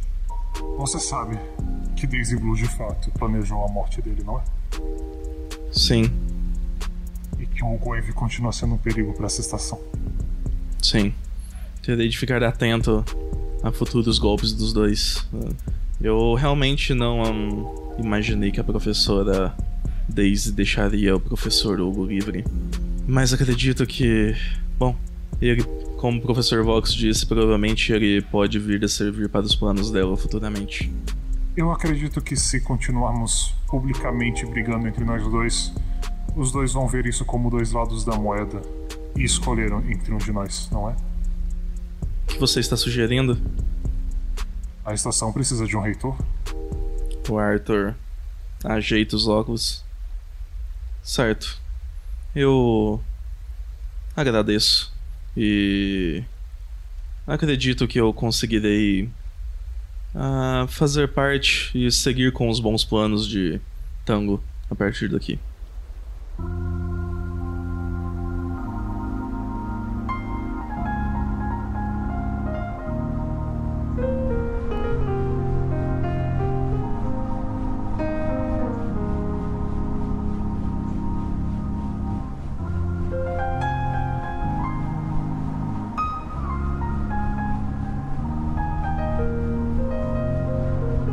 Indo até a frota, você chega em uma daqueles veículos voadores que permitem vários tripulantes, só para perceber Mike e Eleanor discutindo qual é o melhor lugar para se encaminhar. E você chegando, você nota os dois. Mike feliz empolgado pelo que está por vir. A Eleanor não. Mas eles devem seguir com o exílio. Mas você vê, Vox, que ambos estão preparados para partir. Cara, eu chego lá nos dois. Eu olho pro Mike, dou um sorriso pra ele. E aí eu fecho o sorriso, olho pra, ele, pra Eleanor. Professora Soul, eu sei que você deve estar puta comigo, com o Arthur. Mas a nossa intenção era que você fosse inocentada. Eu entendo o jogo difícil que vocês enfrentaram, mas Mike estava me informando que tanto Daisy quanto Hugo continuam livres para fazer o que querem. Então talvez se conhecer o resto desse mundo não seja a pior das coisas que já me aconteceram. Eu proponho uma coisa. E ele olha pra Eleanor. Eleanor, eu acredito que você saiba que você viu, né? Esse sistema de justiça não é muito confiável. E dito isso, eu eu gostaria de ser exilado sim mais pra frente. Mas antes eu queria fazer ser parte de uma mudança nessa nave e eu queria que você e o Mike fizessem parte disso também. Fox, ela fala: a estação está aqui há seis séculos. Não há mudança aqui. Mas talvez a mudança começando de fora pra dentro. E o que, que você acha que são essas inteligências tentando entrar em contato com a gente o tempo todo? Enquanto essa estação continuar sequestrando as pessoas, nós ainda somos os vilões da história. E a única maneira de não ser um vilão é não fazendo mais parte disso. Se isso significa dar menos poder pra esse pessoal, que eu tentei, eu tentei de todas as maneiras. Sabe o que isso fez comigo? Me fez ser exilado aqui. Então, boa sorte você ir pro garoto tentando fazer alguma coisa aqui. Você acha que a estação vai permitir vocês fazerem algo? Ou simplesmente vai voltar tudo ser como era? Talvez você tenha feito um favor pra mim, Fox. Tomado uma decisão que eu não teria tomado sozinho. Eleanor, você terá 10 anos pra pensar sobre isso. Se eu descer lá embaixo, com os conhecimentos que eu tenho dessa estação, vocês não vão ter 10 anos. Eu vou desabilitar isso aqui assim que eu tiver a chance. Mas, Eleanor, sem a tecnologia que nós temos aqui, a sociedade lá de baixo também pode ruir. Nós sabemos o que aconteceu com o mundo. Então, nós, a nossa conspiração aqui entre eu, você, Mike e o próprio Arthur é que a gente consiga utilizar essa tecnologia para melhorar o mundo lá embaixo. Dane-se todas as outras pessoas, os outros professores que não querem isso. Mas eu peço para você apenas isso. Espere 10 anos que eu digo a você que nós faremos a mudança. O Mike levanta as mãos. Talvez se eu achar algum lugar para me conectar a algum tipo de suporte à vida, eu consigo esperar 10 anos. É, ele não parece muito seguro disso. Ele dá dois tapinhos no seu peito. Fox? Eu vou. Quando ele despede, eu vou olhar para trás, cara. E eu lembro do Arthur, porque eu criei uma conexão muito grande com ele, cara. E eu sei que eu não posso. Que eu não posso deixar ele morrer. Eu vou escrever uma mensagem. Eu vou escrever uma mensagem na aranha, cara. Eu vou jogar. Arthur. Eu não posso deixar que essa nave seja destruída contigo, meu velho amigo. Há coisas que vão contra o funcionamento dessa nave e eu tenho certeza absoluta que ela não terá mais 10 anos de vida. Por isso, eu peço a você que durma bem e que acorde daqui a 10 anos disposto a fazer a mudança, porque eu estarei lá embaixo trabalhando por todos nós durante esses 10 anos incansavelmente. Arthur, eu sei que você não acredita em inteligências artificiais, mas por favor, acredite em mim como seu amigo. Boa sorte com a Elizabeth Garoto. Vocês embarcam e observam a distância, a estação se afastar conforme vocês descem rumo ao planeta.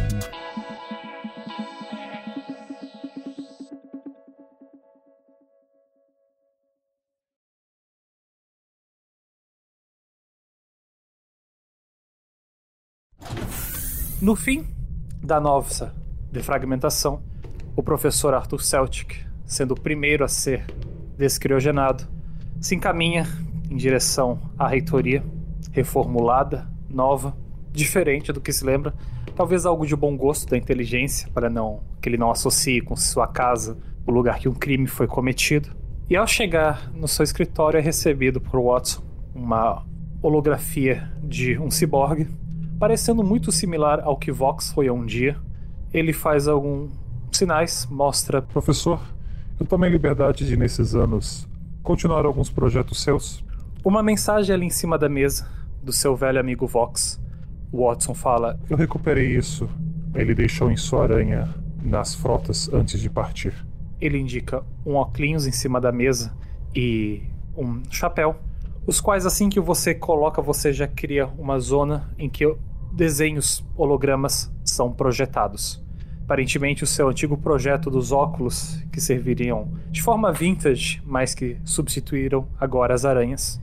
E assim que você coloca, várias coisas começam a aparecer na tela, inclusive um feed de imagens. Você fica feliz que câmeras foram reinstaladas, mas você vê crianças de uns 10 anos e quando você amplia isso, você vê o título ali: Projeto Embrionagem. Você olha para a cara do Watson, procurando respostas, ele. Mais uma vez, eu tomei a liberdade de continuar os projetos do último reitor. Também. Duas opções aparecem na sua tela.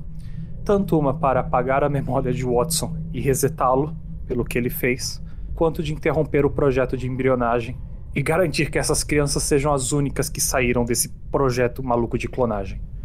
Ok, então vou fazer as duas coisas. Você então rapidamente interrompe o projeto de embrionagem, garantindo que essas versões de clones sejam as únicas que você veja, e olha para o Watson uma última vez antes de resetá-lo. Em alguns segundos ele voltar a ser a sua versão em holograma, quase sem gênero, sem detalhes no corpo que você já conhece. Mas uma dúvida lhe crepita na mente. Por que ele te deu essas duas opções? E antes de você investigar as memórias da inteligência, você pega no banco de dados as ações do último reitor. Vai direto ao primeiro dia dele no cargo e encontra as duas primeiras ordens dele: o apagamento da memória do Watson e o encerramento do setor de embrionagem. Pouco a pouco, você percebe o ciclo eterno em que a Século Centauri se encontra. E que, de fato, ficando na estação, você nunca vai ser capaz de mudar nada.